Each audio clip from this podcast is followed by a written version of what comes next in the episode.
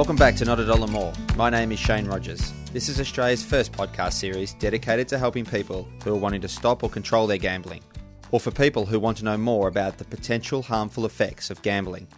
I've experienced a gambling addiction myself, so I know all about it. In this episode, we'll be looking at the pokies. Sometimes it can feel like there's a pokie venue around every corner. Currently, Australians lose $12 billion per year to the pokies.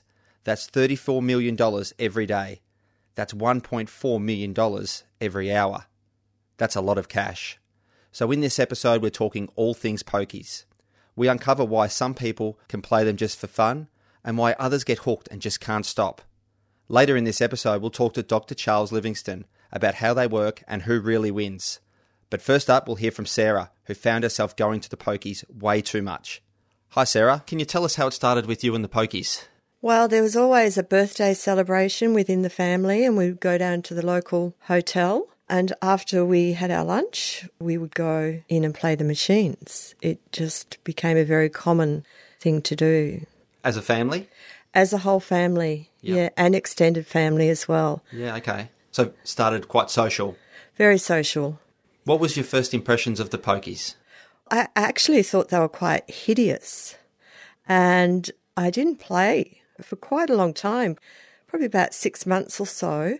I would actually just stand at the back and watch them, and I'd kind of find it fun and exciting watching them, but to me they seemed actually a little bit complicated at first.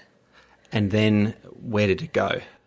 And then I finally thought one day, well, everyone else is having a go, I should have a go. So I did. And it seemed harmless enough. And I just sort of played a few times then with everyone else, with the family. Okay. For a lot of people we speak to about the pokies, they talk about it starting social and then they start gambling on their own. Is that how it happened for you? Yeah, that's exactly how it happened. So probably around a year later, I think, because I'd already been introduced to them. One day on my own, I just walked into a hotel. It's interesting in hindsight, because I think had I have not been introduced, I don't think I would have found myself walking in on my own. So what made you go in on your own? Well, I was feeling a little stressed. I had free time and I felt like I just wanted time out. I just wanted to sit down somewhere, have a drink, relax, and not think. How much of playing the pokies for you was about winning? That's a really tricky question, because it was more about, like I said, having time out, and winning was important. Because a lot of people talk about stress being a reason to go, blocking out things in their life, because they can sort of just sit at the machine and be a little bit mesmerised by all the lights and that, and people talk about being in like the zone, you know, the blinkers are on and they're just concentrating on the machine, and, you know, things are good there for a while. Does that sort of resonate with you? Or? Yeah.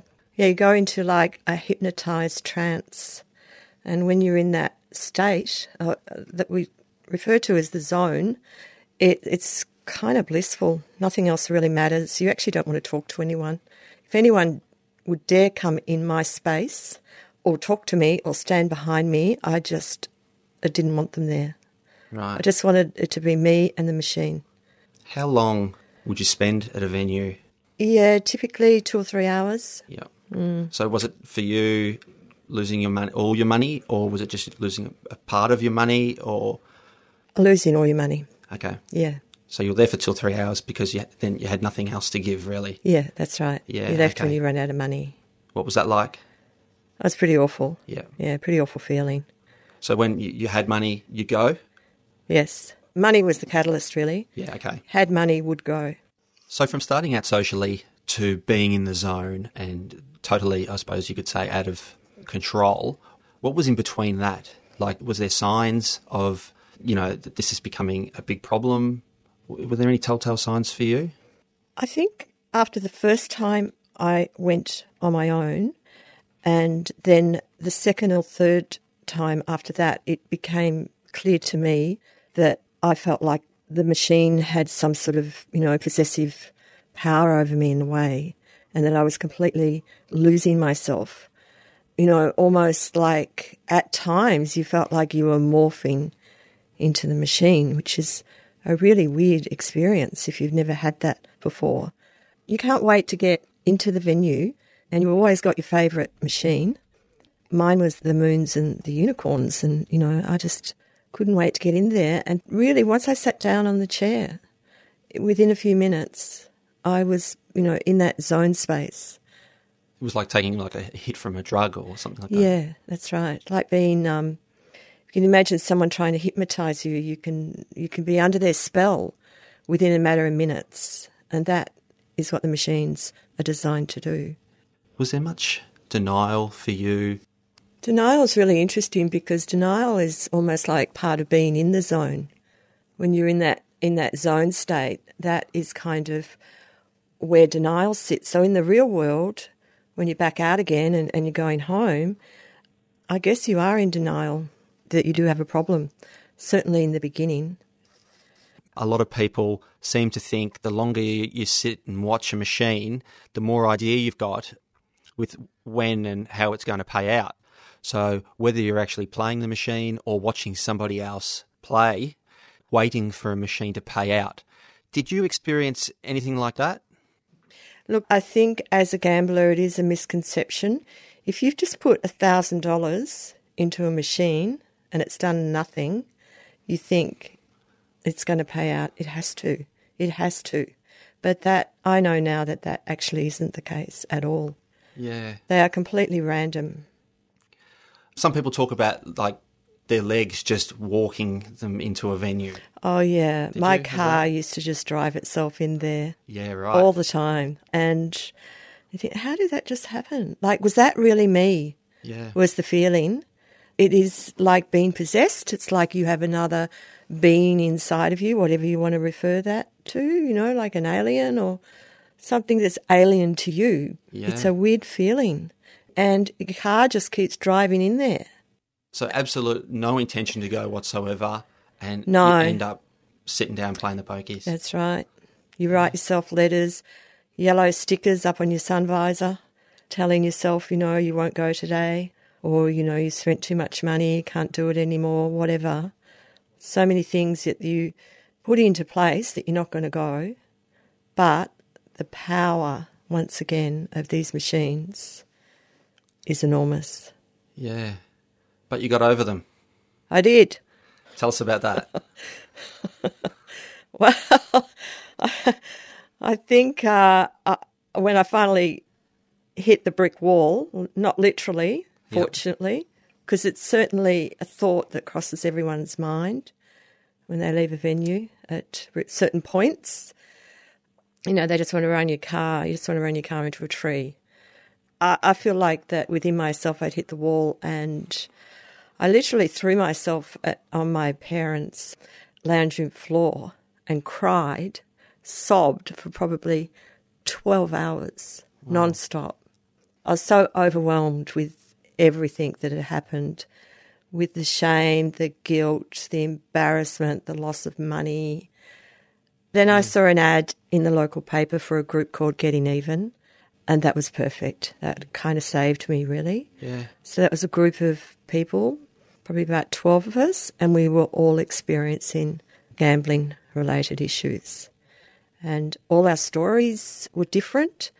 We were all different ages. Most of us were poker machines, some of us horses. But the commonality was the depths of despair that we could all relate to. And I think that was the changing point for me. So that program was the changing point? That program, yeah. Talking to other people that had been there. Did you get help from any other areas? Yeah, I did. I got individual counselling. Yep. How'd you find that? I found it beneficial, but it wasn't enough. Yep. It just wasn't enough. I think that's how I felt as well. But I think when I got mine, I wasn't quite ready as well. So I wasn't quite ready to stop. Have you got a sense of why you developed an addiction? I do now. I was a little bit perplexed given that I've never really had any other addiction in my life. However, when I was 21, my 26-year-old sister died unexpectedly, and I didn't handle it very well, and I had a level of shutdown within myself. And I think I recognise now that being a really key contributing factor around suffering loss. And I think that that keys into playing the machines. And the idea that people think it's about winning, but in actual fact, it's all about losing. Can you share with us the journey of recovery? Were there relapses for you? There was a few relapses. I think that they just came about through low points in my life. Look, the interesting thing is that for me, the issue of playing the poker machines is if they were out of sight, for me, they would actually be out of mind. Right. And I find that very peculiar when it comes to talking about addiction. And I think that's what sets the poker machines aside from other addictions. If I wasn't visually seeing them all the time on street corners in, you know, all of our hotels, I probably just would have been able to forget about them. I don't believe I would have had relapses if they weren't there. So what were some of the practical things that you did in that relapse phase of your life? When I did relapse, of course I could recognise it straight away where I was heading. So I contacted a friend and also a family member, and I spoke to them, and I kind of made them like my to-go-to person, that if I was going to keep going, I had to ring and tell them, because I was going through this journey on my own, which kind of made it extra difficult. I didn't have to go home and tell my husband where I'd been, and that made it really tricky. So accountability. Yeah, I had no accountability except to myself. So it was very important that I found someone I could really trust and that I told them, because otherwise the secret just gets bigger and bigger, and it's an awful feeling to have to go through that. And also the other thing I did was I changed the daily limit on my withdrawal. I used to be able to withdraw $1,500 in one day, and I brought that down to $300. And that worked? Yeah, that did. What pieces of advice would you give to somebody that's struggling with a poker machine addiction now? Find the right person to talk to and to get support. So that could be professional, yes, or just family and friends? Yes, just someone, yeah, because it's virtually impossible to do it on your own. And, you know, to stop giving yourself such a hard time, because it's so difficult. It's seemingly almost impossible that you cannot stop, but you actually can, because some of us have. Can you tell us about what life is like for you now? Life is really great at the moment.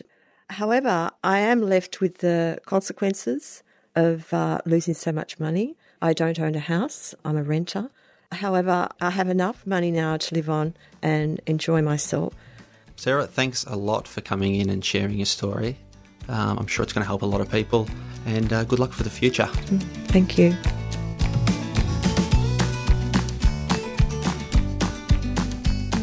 Our next guest, we have Dr. Charles Livingston, a gambling researcher at the School of Public Health from Monash University, who has studied the pokie machines and knows exactly how they work.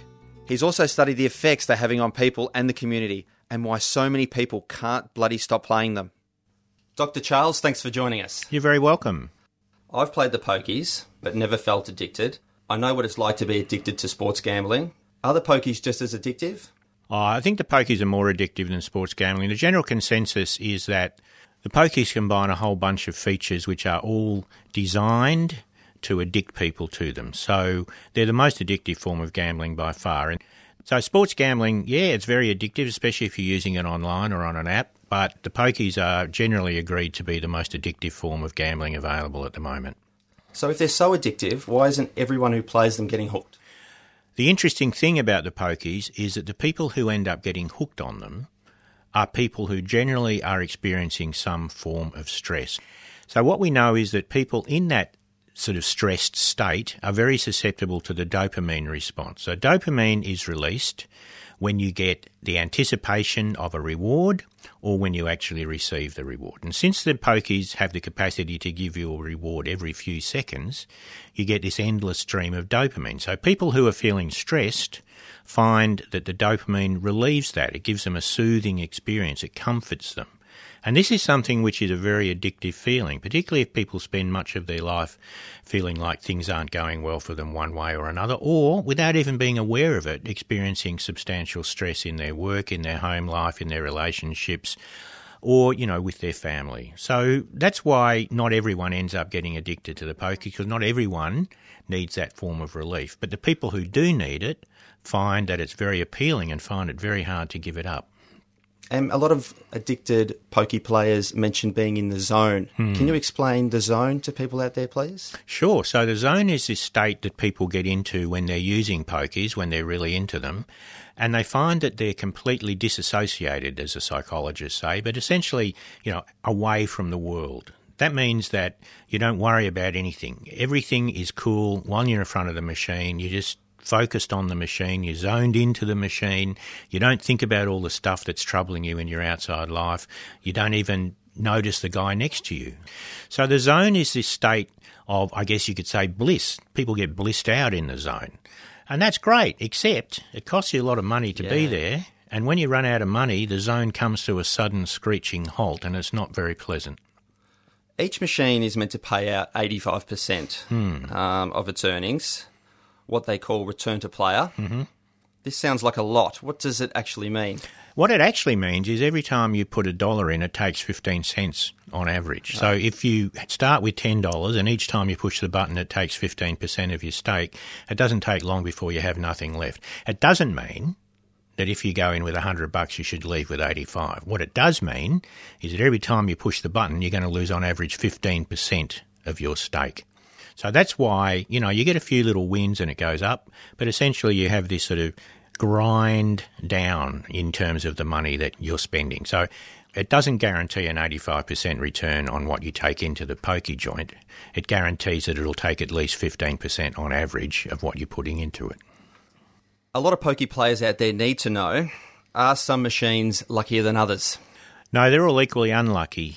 I mean, machines are designed to take money off you and to do it very efficiently. There are two design objectives that the people who build these things have in mind. The first one is maximum time on device, TOD, so that means they want you to spend as much time as possible. And the other thing they want is what they call RevPAC, revenue per available customer. So they want to maximise both of those things. So in other words, they're all designed to take all your money and to make you spend as much time and money as possible on them. That's what they're built to do. They have no element of luck involved. Yes, probability plays a part in it, but you know, the chances of winning a major prize on the average poker machine in Australia are no better than 1 in 10 million, and often as much as 1 in 50 or 60 million. The machine I've got, the Dolphin Treasure, the odds of winning the biggest prize on that, not a jackpot, just the biggest prize on the machine, is 1 in 55,640,000. Wow. So that's a pretty crappy bet. Absolutely. You know, it's a very crappy bet. And there is nothing that makes a machine luckier or more likely to pay out than the next machine. And, you know, the illusion that people have that because you've been playing the machine for a while means that it's full of money and it's going to spit some out, I'm sorry, that's also nonsense. The machine has, like the machine I was talking about, it has over 55 million possible outcomes. You cannot play the machine long enough to achieve that. And even if you did, it would cost you about $1.5 million to do it, and the maximum prize you're likely to get out of it is less than 10,000. So it's not a very good bet. It's a terrible bet, unless you happen to be the person who owns the venue, in which case it's a bloody good bet. So you're sitting there all afternoon, you're watching somebody else's machine, and you're thinking, this thing's going to go off in a second. That's just not true, is it? It's not true. It's not true at all. I mean, you would have to play the machine for 3.5 years to have at least any chance of going through all the possible outcomes. 3.5 years non-stop, 24 hours a day, 7 days a week. So, you know, if you're watching someone playing a machine for 3 or 4 hours, they haven't even begun to scratch the surface of the probabilities that are inherent in the machine that the machine offers. Near misses or losses disguised as wins. Can you describe those phrases? Sure. So on, you know, contemporary machines that have multiple lines, and as many of your listeners will know, you bet 50 or more lines on machines, or on real betting machines you can bet, you know, thousands of combinations. So what happens is most people who use the machines regularly bet on multiple lines. They usually bet on as many lines as they can. In fact, we know that the favoured strategy of most regular users is what they call mini-max, so minimum bet, maximum lines, and occasionally you'll go up and down on the betting levels. So you employ this mini-max strategy. That means, you know, if you're betting 50 lines on a 1 cent machine, that means you're betting 50 cents a spin at least, but you can often go up from that. So you bet your 50 cents, you bet your 1 cent per line, you get a little win on one of the lines that you bet. The machine goes off, gives you a little bit of celebratory music and a couple of dancing dolphins or whatever. But in fact, you might win 5 cents. But the machine celebrates a win. Now, this matters because it's what we call a reinforcement. It's a reward. And your brain doesn't understand, necessarily, that you've lost money. You've lost 45 cents, but the machine's celebrating this win. So what you're getting is you're getting a little dopamine rush from this reward. And the more dopamine you get, the more likely you are to end up being addicted. So you get reinforcement from an outright win, if you actually win more than you put in, of course you do. You get reinforcement from a loss disguised as a win, and you also get a form of reinforcement from a near miss. So if you have the lines slightly out of order and you don't get the big win that you think, but it's close, it looks like it's close, you also get a reinforcement. So by these tricks, they've tripled the amount of reinforcement that the machine will provide you without it costing them a cent. Wow. So what it does is it makes the machine far more addictive than it would be if it was one of the old-fashioned three-reelers with a metal handle that you pull towards yourself and it goes clunk, clunk, clunk. So, you know, these are sort of tricks that the industry has used, has developed over a long period of time to make the machines even more addictive than they already were. I also didn't realise that there's not the same amount of characters on each reel. I was reading last night and I found that really staggering. I don't think a lot of people would know that. Yes. So, for example, Dolphin Treasure, the one I've got, has 4 reels with 30 symbols on each reel, and the 5th reel has 44 symbols. That's not unusual. Most machines these days will have uneven reels, as we call them. So that means not only are there different numbers of total symbols on each reel, but there will be different numbers of winning symbols on each reel. So, for example, with the king, there will be 1 king on the 1st reel, 2 on the 2nd, 3 on the 3rd, 4 on the 4th, and maybe 2 on the 5th. Right. So what that means is it actually not only facilitates losses disguised as wins, of course, but it also facilitates near misses. So since the machine pays left to right, the chances of getting the first king on the 1st reel are very low compared to the 2nd, 3rd or 4th reels. So you're getting all these kings appearing on the screen. You think, gosh, I just got to get that last one and I'll make the prize. But you don't. So that facilitates the near-miss effect, which, as I said earlier, also provides a reinforcement which keeps you going, which gives you that sort of dopamine rush and which helps to make you addicted to the machine. So who really wins? Well, the people who win are the manufacturers. Aristocrat and the other big manufacturers are very profitable companies. They sell and export machines. They sell them for $20,000 to $25,000 each. They're not that impressive technologically, so they're making a lot of money out of the sale of these things. And, of course, the venue operators, and that includes people like Woolworths, Coles, the AFL clubs in Victoria and elsewhere around the country. In New South Wales, the gigantic clubs, some of them whom have 700 or 800 machines in them, which is staggering, and the pub owners and operators and the clubs. So the winners are the people who own and operate the machines, and to a lesser extent the state government, which gets over $1 billion a year in tax from pokies in pubs and clubs. And unfortunately, all that money comes out of the pockets of people, and many of the people that are providing that money are people who really can't afford to spend it. You've talked about what the pokies do to the brain. Can it be reversed? Can it be changed? Oh, yeah. No, there's no doubt that you can overcome this addiction. You can overcome any addiction. You can train your brain to think differently. We know now that brain plasticity, that is the brain's capacity to reorient itself, to think differently, is quite strong. So, you know, once you realise that you're in the grip of this problem and that you want to get out of it, you know, you can get help, you can find people to talk to, you can talk to your loved ones about it, you can come clean, which I know is a big deal for many people caught up in a gambling problem.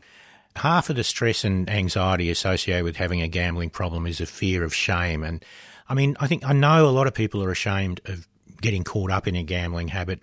But I think the thing to remember is this: it's not you. I mean, pokies have been around for 120 years, and every year they get smarter and smarter and smarter at getting people addicted. So from all that you know, if this was you going through a pokie addiction, what would you do? Obviously, you have to help yourself first. You can't help anyone else until you help yourself. Fortunately, it's not that hard to find support and assistance. And I know it's a tough struggle to get over it, but you can do it. Plenty of people do.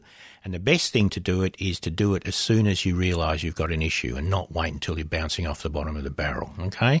Because it's much harder to recover when you find yourself in those sort of dire straits. But at any stage in your gambling career, it's a good time to step back, look at what you're doing and think, maybe I need some help. So do that. Get some help.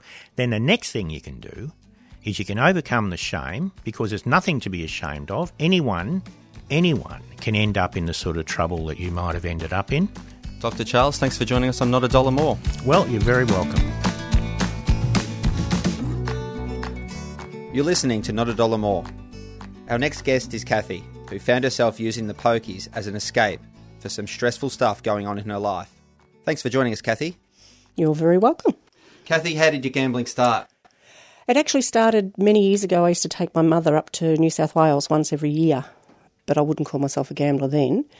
But in the last, say, 5 years, my husband used to send me up to the pokies, right, pay for it. Okay. And it got to the point where, I mean, I was happier there than I was at home. So it started out socially in New South Wales, which a lot of people said that's how it started. So they came here, and then it was quite a long time before you actually started playing them again? Yes. Or? My ex-husband we'd go out for dinner, he'd go to the pub so he could drink, and he'd give me some money to put in the pokies. What did you like about the pokies? Just the atmosphere to start with. It used to be just the fun. I used to think I might win. It didn't bother me if I didn't. And then it got to the point where he would send me up on my own because he's decided he didn't want to gamble anymore. And then he had a friend of his that we didn't sort of get on very well. So he used to say to me, look, I'll give you $100 or $50, whatever it was at the time. Sort of started off at 20 and built up. You go up the pokies on your own, and I watched football. And then it got to once a week, twice a week. And then it got to the point where I started going when nobody knew. So your husband gave you money to go when it was convenient for him, by the sounds of it? That's how it ended up being, yeah, very convenient for him. He'd say to me, don't spend any of your own money. And then I started to take my card with me and started to spend my own money. And when I started to lie about it, I realised it was a problem. And you were addicted? I was by that time, yeah, I would say so. So you were using your own money as a sort of a top-up from his? Definitely. Yeah, yep. Okay. And when it was kind of at that point, then you realised you had a problem? I think I realised I had a problem one day when I was sitting outside the venue before it opened. Right, okay. Waiting for it to actually open. Yeah. Lots of people talk about being in denial. Were you in denial or you sort of just knew? I think I may have been a little bit, not greatly, because I was quite open about it till towards the end when I started to lie, and that's when I realised I had a problem. But I think in the beginning I really did believe. I thought I could just stop when I wanted to. So more money and more time? Much more time. Every waking moment that I had money, I would be at the pokies. People talk about being in the zone when they're playing the pokies, kind of like maybe mesmerised by the lights and kind of just blocking out perhaps everything else that's going on in your world. Did you feel like you were in the zone? It took me away from what was going on at home. So if that's what you mean. Yeah, it's more like a happy place. Yes, I was very happy there. Happier there than anywhere. Okay. Some people talk about sort of their legs walking them into the venue, not being able to sort of drive past without being able, just have to go in. I blame my car for that, because my car must have known every pokie venue, because no matter where I was coming home from, it just drove in there. And take us through driving along and going, oh my gosh, I have to stop. Like, what kind of things were going through your mind? Oh, it won't hurt. Yep. Oh, I've got an hour. I didn't tell him what time I'll be home. Oh, I haven't been to this one before. Just that type of stuff. Yeah, stress? I think towards the end, a bit of stress where I was thinking, oh, I really shouldn't, but oh, stuff it, I'll go in. Were you going to win?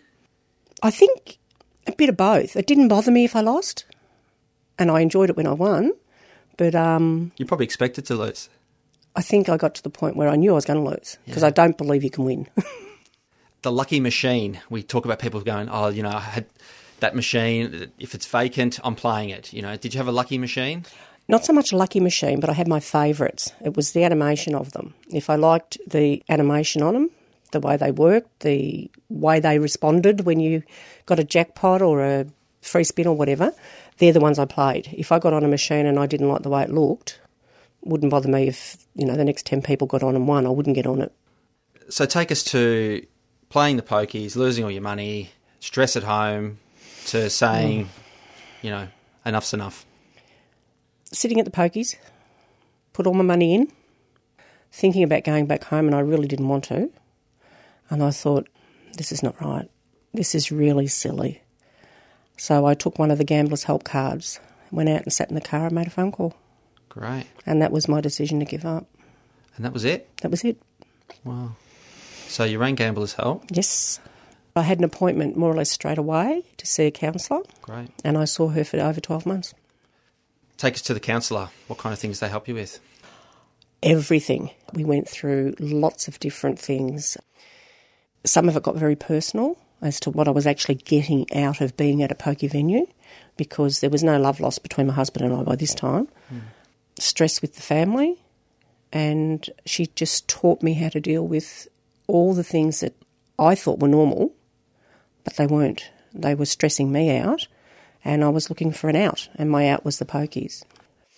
So the pokies was your happiness? Yeah, it was my happiness. Yeah. That's what I used for, you know, if I had a fight with the kids, I'd go to the pokies. If he was driving me insane, I'd go to the pokies. Yeah. And when I was there, I was happy. Would it be safe to say that the pokies was kind of one of the only places you could go if you did have a fight with the kids or a fight with the husband? Besides my best friend, yes. Okay. She knew how much I gambled. Yeah. And like after I'd given it up, she was the one I rang when I had the strong urges to go. And, yeah, she used to pull me back. And that's good. But that's where I went. Every excuse I had, I went to the pokies, for every reason. Yeah, well, talking to your friends is great, because a lot of the people that we've spoken to say one of the most important things to do is to share what you're going through. Oh, if I hadn't have had her, I'd probably still be there. It problem was just shared, fortunate. Problem halved. Oh, definitely, most definitely, yeah. Especially if you've got a non-judgmental friend. So you saw a counsellor? Yes. And then any urges? Yes. Okay, tell us about those and what that was like. Well, like the car. My car would want to go into the pokie venue and I'd have to fight it to not, but I would just take a breath, do some of the exercises that my counsellor taught me, and I made it. I never, ever went back. I just decided I wasn't going, and it was hard. And, you know, some days I'd sort of think, well, I'll go home and get my card, because that was one of the things I did is I stopped taking money with me. I didn't carry cash except enough for an emergency, and I left all my cards at home. So I'd think, oh, stuff it, I'm going to go. I'd go home. By the time I got home, I would have done my breathing and that, and I'd think, no, I don't need to go. And I'd feel good about myself. Yeah. Yeah. So take us through the breathing, because I'm interested. How long would you have to, like, breathe for before the urge sort of went away? Only 10 breaths. Okay. Yeah. Yeah. It was like when I gave up smoking. You'd have that real urge to have a cigarette, and I'd have a drink of water. And by the time I finished the glass, the urge was gone. Not the thoughts, but the urge that oh, I want to go, or want one. It was the same with the pokies. I'd do those 10 breaths. Oh, the first three very deep. The rest of them not too deep, or I'd pass out. And then the urge itself, that real strong urge, would go, and I'd be able to continue home or continue cooking or whatever it was I was doing. Can you take us to the ringing of a friend?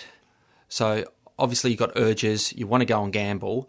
Take us through that whole, you know, ringing your friend sort of. Yeah, if in the beginning more so when I didn't have the techniques to sort of stop myself, I'd ring my girlfriend.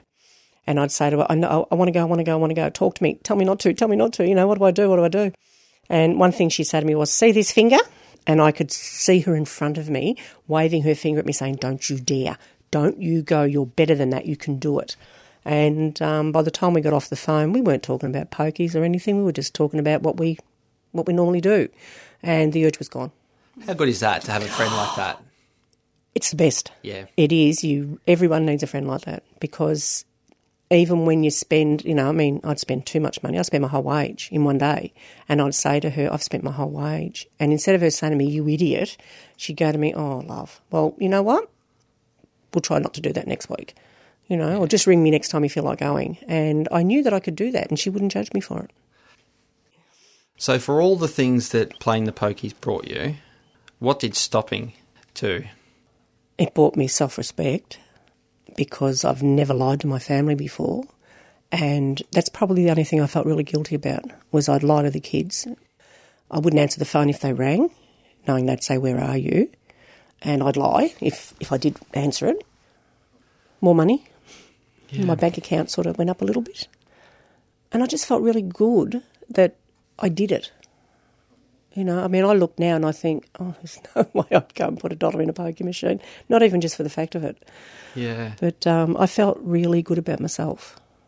And I thought, well, you know, I don't need something to make me feel better. I can just stand there and say, you are a good person. You don't need the pokies or anything else to make you feel that you're a good person. How do you think the pokies changed you as a person? If, you know, you say you're a good person, and I believe that, but, like, how did the pokies change you? I was a liar. A liar. Mm. And I hate lying. I just hated lying, and I did it really well. You know, oh, I've got to leave. I've got to go. I've got to be home by a certain time. And my daughter would say, oh, okay, then you're going to stay for dinner? No, I've got to be home for whatever reason. I'd find some reason. And, of course, I'd leave there and go straight to the pokies. So if someone said to you, Cathy, I'm addicted to the pokies. I just cannot stop. You know, I spend every waking hour thinking about them, and whenever I've got money, I play them. What piece of advice have you got for them? Call Gamblers Help or Gamblers Anonymous or whatever it is that you can, and see a counsellor. It's good advice. Yeah, it helped me. Thanks so much for joining us today. You're very welcome. Good luck for the future.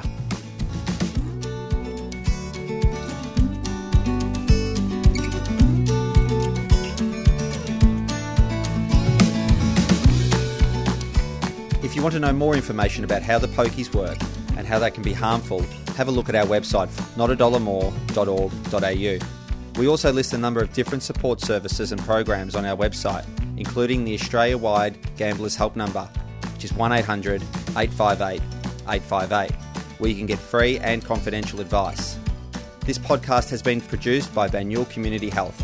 My name is Shane Rogers, and you've been listening to Not a Dollar More. Do check out our other episodes for more stories of problem gambling and ways to get help. Bye for now.